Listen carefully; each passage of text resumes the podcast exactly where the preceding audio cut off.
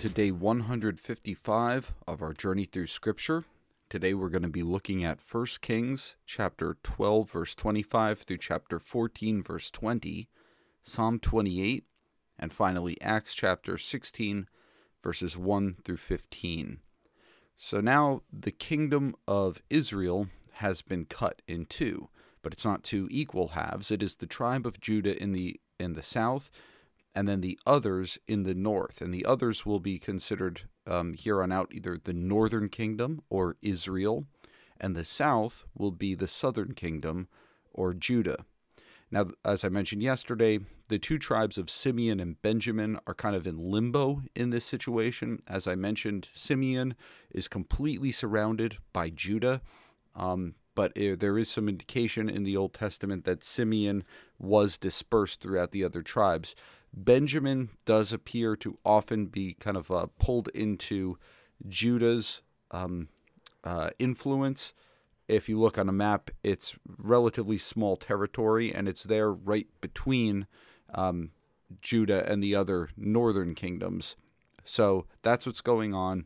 And the king of the northern kingdom is going to be Jeroboam. There will be another King Jeroboam of the northern kingdom. This is Jeroboam the first and he goes and he builds Shechem, which is apparently functioning as his capital at this time. It's kind of an understandable uh, choice, as Shechem has been a religiously significant city uh, d- during a lot of the events in Israel, especially as we saw in the events of Joshua.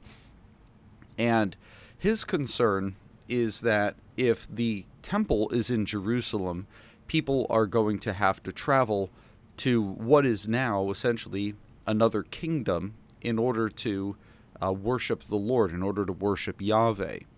And his, and ultimately, what he thinks that this will do is it'll, it'll eventually draw the people's hearts back to allegiance to King Rehoboam, who, of course, is the king, uh, the son of Solomon, who is reigning in the south. And so his solution is to set up two uh, they're often called shrines. You probably have um, more than that, probably temples to be to be frank, um, at Dan and Bethel. So Dan being a, city in the far north, and Bethel being a city in the far south of the kingdom of Israel, the northern kingdom. And what he sets up there are golden calves, and you can't miss the allusions to uh, Leviticus. I'm sorry, Exodus 32, where Aaron makes the golden calves when the people come out of Egypt and they're at Mount Sinai. Even even his words, "Behold your gods, O Israel, who brought you up out of the land of Egypt." That's verbatim what Aaron said to the people, and this thing became a sin, and that's uh, that's very significant. This becomes kind of a thorn in Israel's side. It's not as if they don't go astray in a lot of other ways, but this does seem to be a perpetual issue um, for the northern kingdom for their allegiance to the Lord. We see this focused on in the prophet, the pro- in the prophets, uh, particularly Hosea comes to mind, denouncing uh, Bethel in particular. And um, he does a few additional th- additional things. He he makes temples on high places. So you probably are going to even have uh, other deities being worshipped there.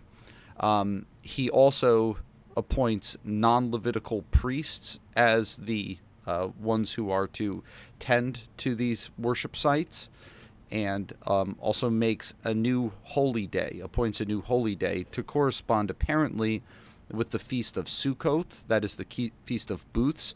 So this new holiday is going to be on the 15th day of the 8th month, whereas Sukkoth was the uh, se- the 7th day of the, uh, or the 15th day of the 7th month. And uh, you can read about that in Leviticus 23, 33 through 34. So there's a bunch of non authorized, non commanded worship going on here or worship that is explicitly contrary right the lord has has chosen jerusalem to make his name there and to um, officially appoint these state sanctioned like no don't go to jerusalem but go here instead temples um, that's a that's going to be a real problem.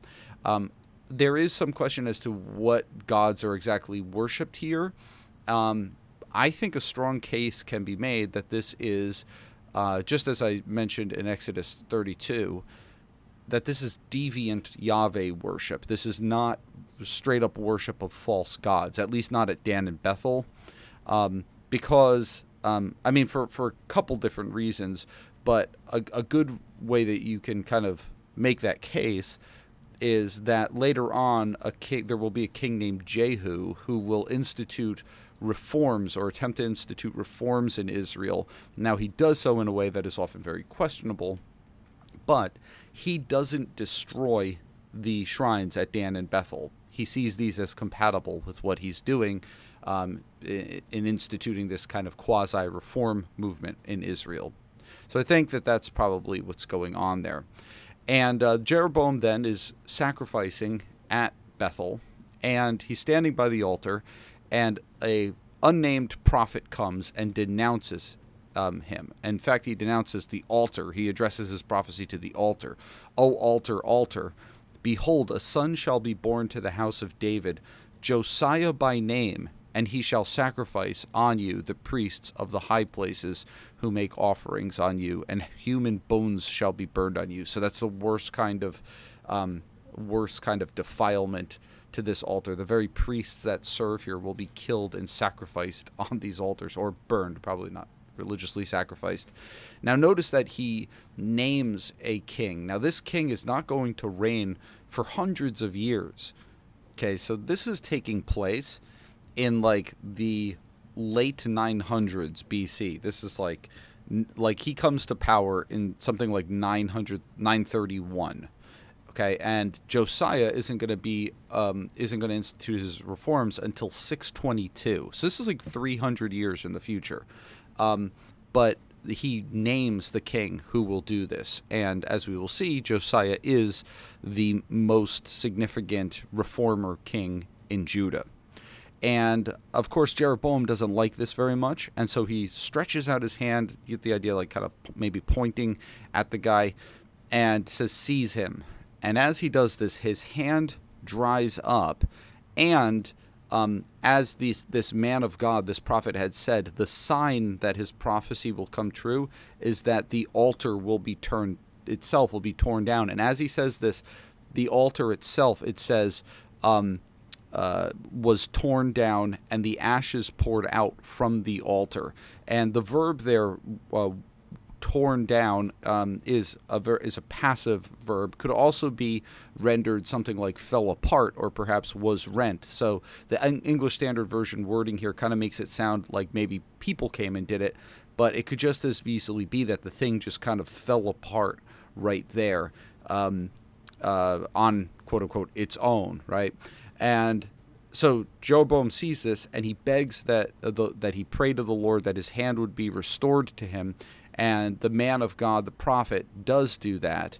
Um, and he inv- and Jeroboam then invites him back to to dine with him to what he says give him a reward and um, but he refuses. And what does he say? He says, If you give me half of your house, I will not go with you. And I will not eat bread in this place or drink water in this place because it was commanded to me by Yahweh not to do this. So he's not to have anything to do with Jeroboam or apparently anyone in the north, but just to go straight back to his home in Judah. Now, the scene kind of shifts, and we're told about an old prophet who lived in Bethel.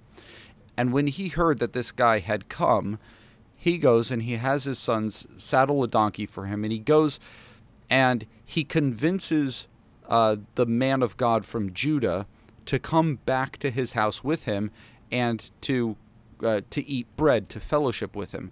But as he had told Jeroboam, the guy's like, "Look, the Lord told me I can't return with you. I can't eat bread. I can't drink water here. I'm supposed to go right back home." And this guy, this prophet, this old prophet from Bethel, he says to him, I also am a prophet as you are, and an angel spoke to me by the word of Yahweh, saying, Bring him back into your house that he may eat bread and drink water. But he lied to him. Now, why he wants him to come back, it's a little ambiguous. It might be that here he sees a man who is a genuine prophet um, and has some kind of longing for the days of his youth. Or perhaps, being that this guy is a prophet who lives in Bethel and all this stuff has been going on, here is a man who is compromised, and now he sees a man who's not compromised, and there's kind of like an envy of of who he is. Oh, that I that I could be like you, or something like that. Um, he wants to have the guy around. But what he says to him is a lie, right? It's not a word from the Lord. He just wants him to come back with him. And uh, so the guy does this. The, the prophet from Judah does go back with him. And then the old prophet who just lied to him does receive a genuine word from the Lord. And and he cries out to this prophet from Judah who had come back to him with him to his house. He says, Thus says Yahweh, because you have disobeyed the word of Yahweh, and have not kept the command that Yahweh your God commanded you, but have come back and eaten bread and drunk water, uh, in the place of which he said to you, Eat no bread and drink no water, your body shall not come to the tomb of your fathers. Okay, the idea is that you should have listened to the word of God that you received. Look, was it the word of God or was it not? If it was, you need to obey it, even if someone comes to you and says he's a prophet. So, this, of course, is a direct challenge to false prophecy. This will become very uh, important in the coming chapters of, of First Kings um, but this becomes a very crucial time in the p- history of God's people because the, here you have the kingdom actually up and running, and there's some serious problems, and the people really need to hear from the Lord, and they need prophets who are genuine. And so, if God speaks to you through one, don't go for another prophet, kind of fishing for what you want um, or or what you think would be would be more favorable to your own desires. No, you need to go after what you you need to follow what the Lord is speaking through his true prophets. And the the prophet himself here has a tragic fate because he himself doesn't really doesn't really follow this. And so after the his uh, the the prophet from Judah's donkey is saddled, he leaves the house as when he does, he's on the road and a lion meets him and kills him. And then we see that the, his body is in the road and the lion is standing next to the donkey and people passing by kind of see this spectacle. And it's this clear sign that something of God is going on that this prophet has been tor- has has been put to death because of the Lord. The Lord has made this happen. And um, the idea here being of course that uh, you wouldn't find a lion just hanging out with a donkey. Um, that this is uh, why is the lion not tearing apart the donkey? That's the significance here of that. Uh, the prophet, um, the old prophet from Bethel, then uh, realizes it is the man of God who disobeyed the word of Yahweh, and it's like, yeah, because you lied to him, um, but nevertheless, he still has very high regard for him, and um, brings um, brings the man's body back to his vicinity, his residence, has him buried in his own tomb, and then expresses his desire that when he dies, he wants his bones laid alongside of this man. So all this goes down this denouncement of Jeroboam, the crumbling of the altar, the withering of Jeroboam's hand, the restoration of Jeroboam's hand, um, and then the, the killing of the prophet who had been sent to say all of this, um, because he was led astray by a false prophet, a man speaking false prophecy. All this happens, and then what do we see in verse 33? Jeroboam did not turn from his evil way, but keeps on appointing those priests to the high places, um, non-Levitical priests, that is, and um, and this this thing became a sin to the house of Jeroboam, it says in verse 34, uh, so as to cut it off and destroy it from the face of the earth. Um, Jeroboam, we, we've already seen with David, right? Like there is like repentance that's possible with the king, but Jeroboam just apparently doubles down on his idolatry and um, for this is in serious violation of what the Lord had told him. Then in chapter 14, we see that Abijah, Jeroboam's son, falls sick. And Jeroboam tells his wife to disguise him, herself and to go to the house of Ahijah. Now remember, so you've got Ahijah and Abijah in this. Abijah, it's his son who's sick. Ahijah is the prophet who had initially um, through whom the Lord had initially given the kingdom to Jeroboam. This is the guy who met him on the road, uh, tore up his garments, gave him 10 of the pieces, um, and told him what was going to happen. But he tells her to disguise herself because he doesn't want him to know who she is, because he knows that Ahijah would have heard by now what he had done. And so this idea that if if he doesn't know who he is, he can maybe you know she just comes in says my son is sick and without knowing who uh, the the mother is just prays for this generic kid and the kid gets well. Like that's not how it works. You don't think the Lord sees, and but but Jeroboam has this idea that you could kind of trick God or at least trick the prophet into praying for him. It's this very mechanical view of religion and this very low view of God that he has here.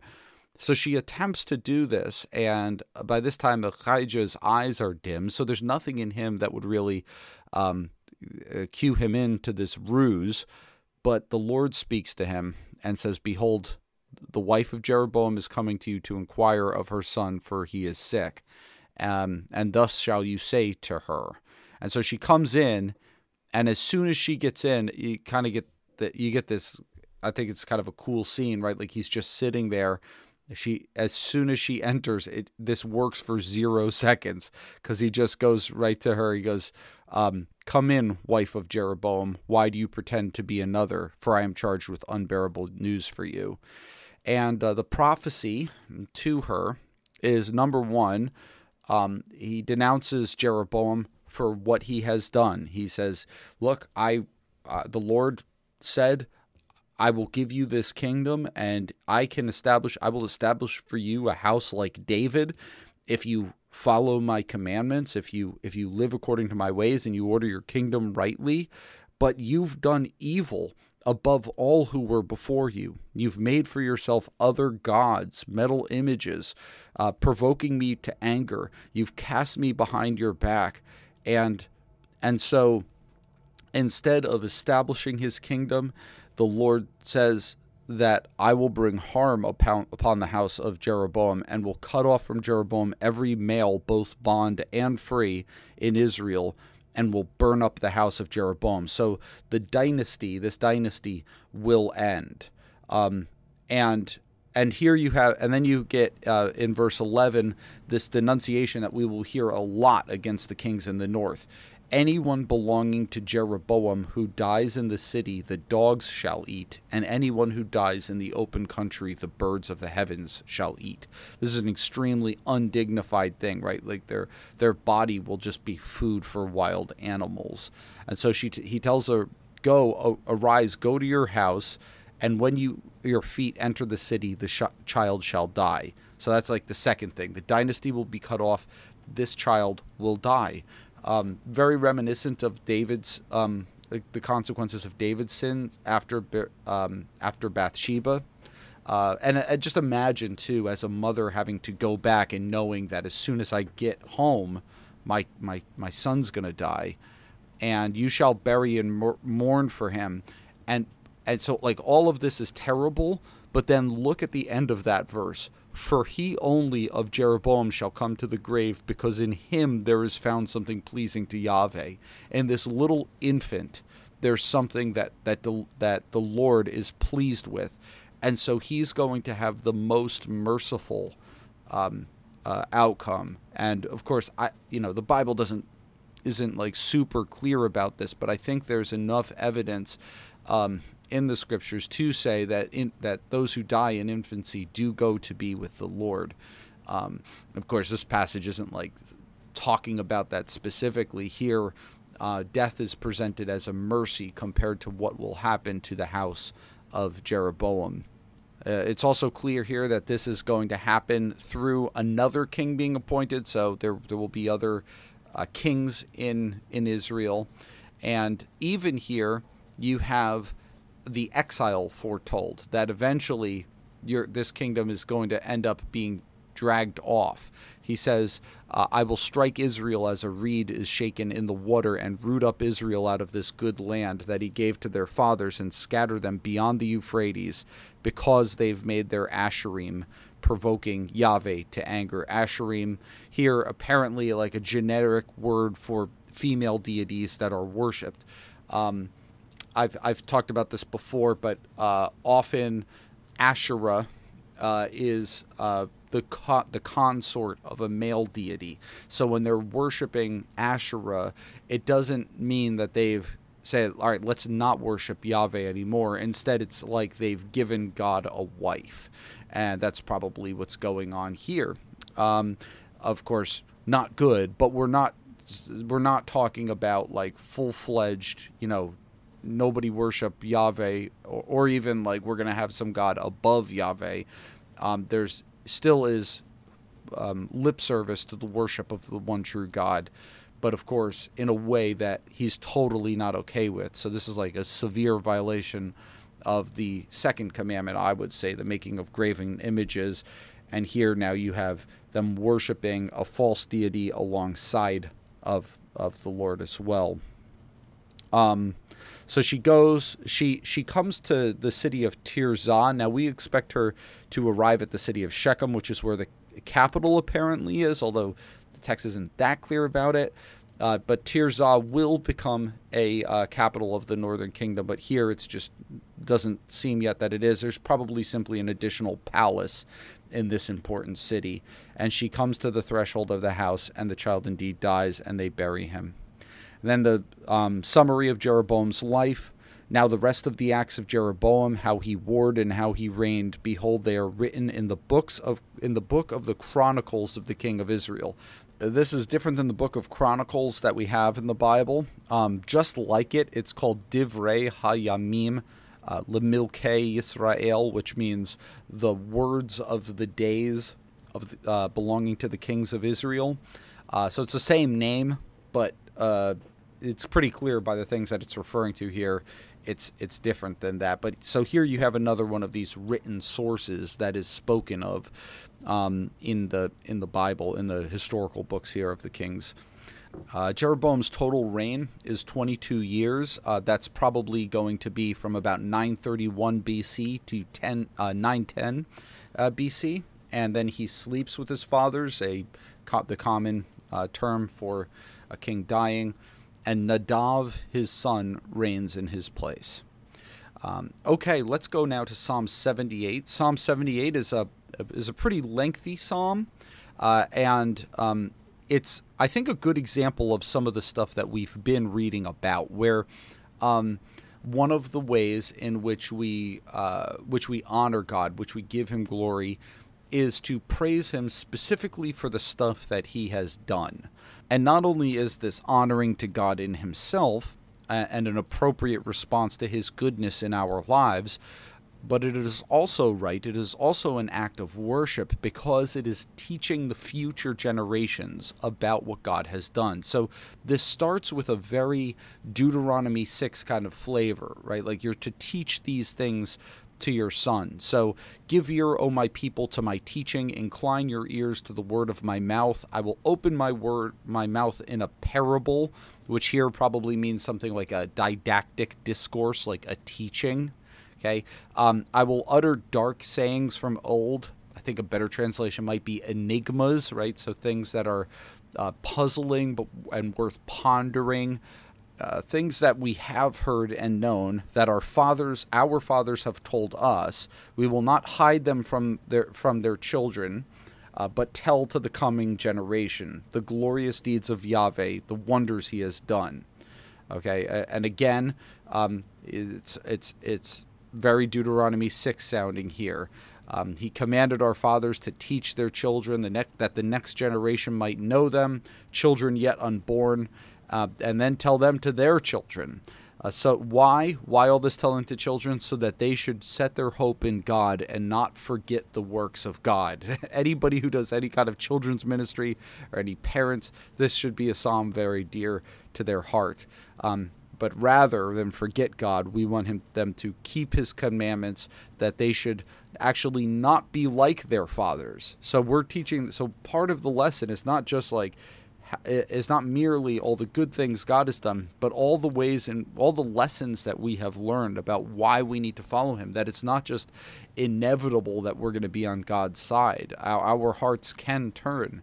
And so this is critical for people to understand. Um, uh, it begins in verse 9 actually mentioning the Ephraimites. Now remember, the Eph- Ephraim is where the tribe that Jeroboam is from. Uh, the northern kings tend to be from the tribe of Ephraim. And uh, so this psalm is going to be coming from a period where that's kind of known that, you know, the kingdom has been split and Ephraim is the north. We also see Ephraim um, mentioned in verse 67 and there it talks about the rejection of Ephraim in favor of the house of David. So, you know, for the kind of stuff that we've been reading about today, because they're not taking into account the lessons of the past. In fact, it's going to start talking about the Exodus and the uh, wilderness generation and how they were unfaithful to the Lord and rebelled and grumbled and did all that stuff. And I might add, worshiped false gods, right? They worshiped the, the golden calves which is exactly what Israel is doing in what we're reading in the book of Kings. So, um, uh, they did not keep his covenant. They refused to walk according to his law. They forgot his works, all the stuff that we want our children to not do. So, we're going to tell them this stuff. And so, what does it tell of? It tells of uh, the events surrounding the Exodus and the coming out of Egypt, the great saving act of God in the Old Testament. And in terms of um, in terms of psalms that speak to this, Psalm 78 is definitely the most thorough, kind of like the poetic description of the things that we read about in the historical books in Exodus. Uh, interesting little factoid here, too.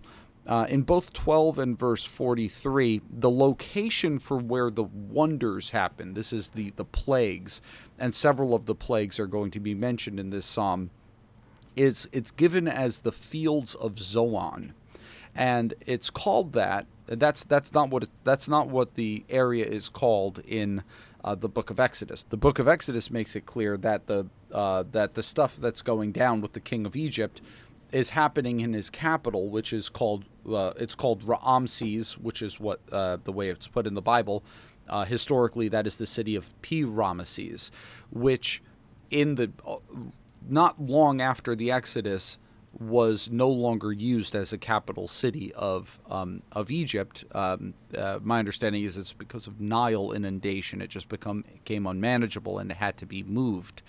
Um, it was it was only actually the capital for a, a, a very short time, um, and so you could kind of very specifically locate when the Exodus would have actually happened. But the interesting thing about this is here you have a psalm being written from later on in Israel's history and it calls it a that area according to the name that it would have been at the time of the writing of the psalm. Uh, this uh, the Zoan being the place around where Tanis is, um, so it's a prominent place in Egypt during the right days um, of the writer of the psalm. But it's just interesting that Exodus uses that older name, which is one of the several aspects of the the, the telling of that story that really indicate that it comes from a much earlier time that there's a lot of genuine genuinely old stuff in there um, as opposed to simply being made up later during Israel's history.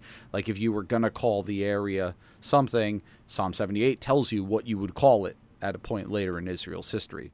So it tells us all kinds of stuff here, right? Like that um, talks about the about how this is happening in Egypt, how he brought wonders, um, uh, how he parted the Sea of Reeds. Talks about the fire um, uh, that led them through the wilderness and the cloud by day, and then the bringing rock um, from the water, the splitting of rocks in the wilderness. And yet they sinned all the more against him. They rebelled against him. They tested him, um, all because of the food that they craved. They asked, "Can God spread a table in the wilderness? You know, we're going to sit down to eat here."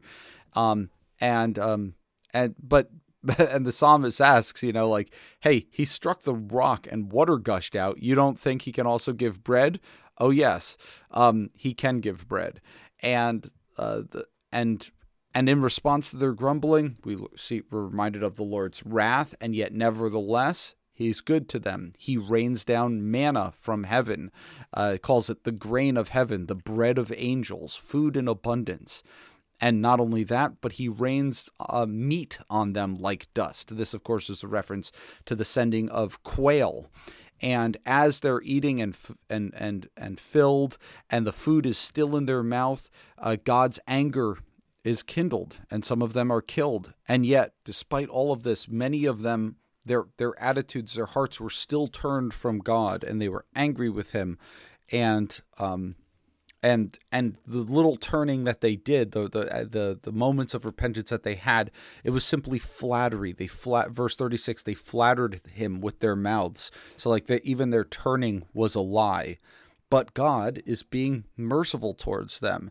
Um, he they, they were not faithful to the covenant, but He being compassionate it says, atoned for their iniquity, did not destroy them, restrained his anger, and did not stir up his wrath, um, remembering that they are but flesh.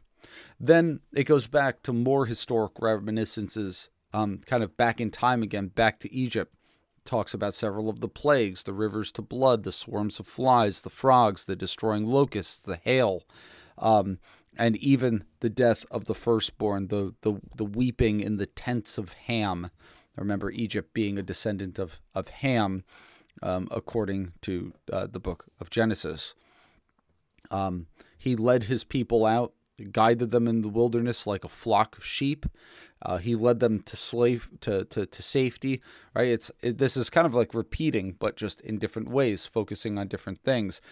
Talks about how he brought them into the land, to the mountain which his right hand had won, probably referring to Jerusalem driving out the nations before them, apportioning for them a possession, settling the tribes in their own tents.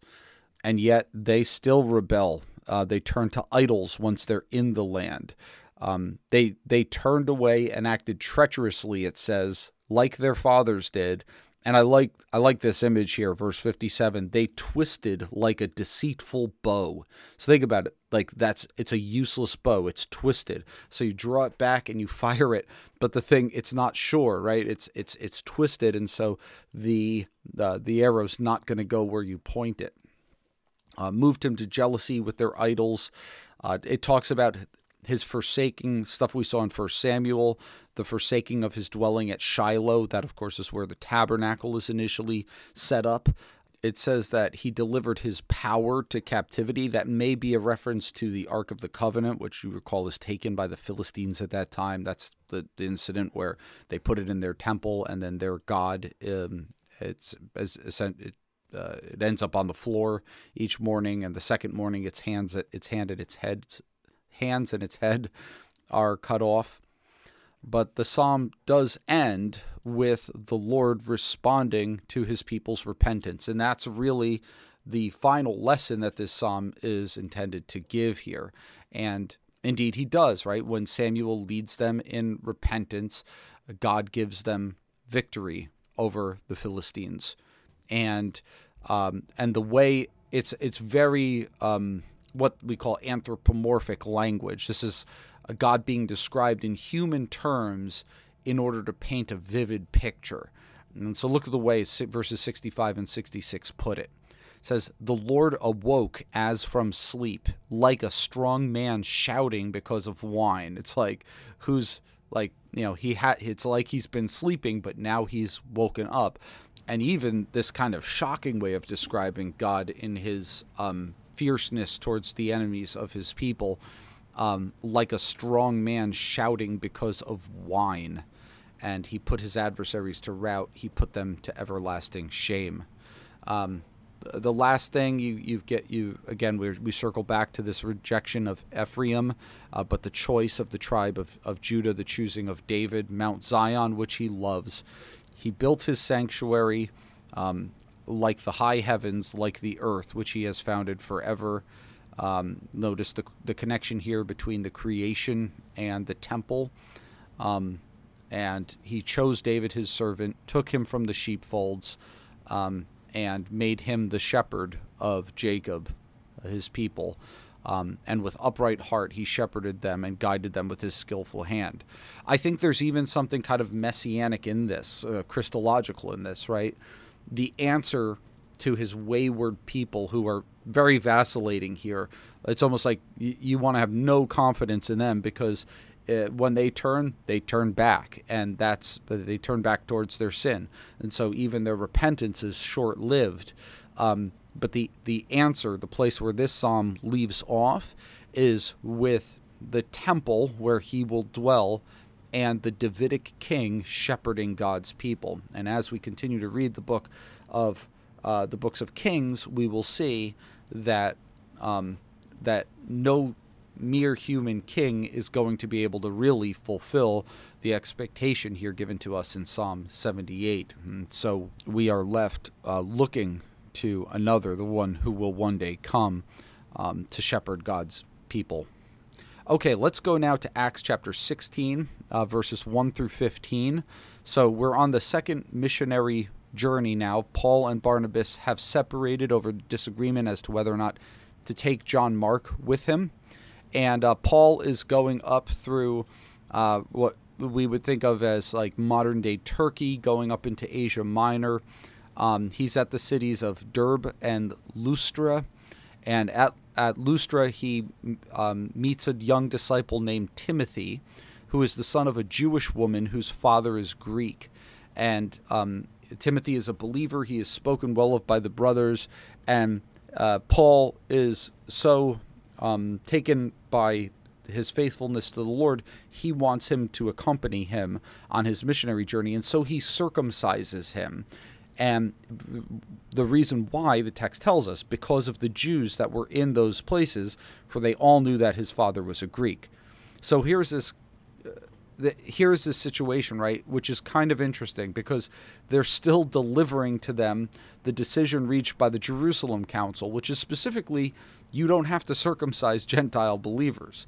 But here we have so it's so of course this is not a salvation thing or anything like that, um, but it there it is a witness to the Jews thing. And although Gentiles don't need to be circumcised, of course, to be saved or anything like that, when you're doing ministry among the Jewish people, you need to have you need to do what you can to be winsome among them, and of course that goes for any people that we are trying to reach. And so you can imagine, right? Paul goes into a city, goes into a synagogue, and who does he have with him? A guy who's half Jewish, half Gentile, and if he's not circumcised, the attitude that you know the response that you can probably expect is, well, here's a guy who has a choice. Are you going to go with your Jewish roots or are you not? And has chosen, okay, I'm not going to do it. I'm going to reject it. I'm not going to be circumcised. So, Paul going into all these synagogues, is he really going to bring a half Jewish guy who's essentially rejected the covenant of Abraham, at least in the eyes of the Jewish people he's trying to reach?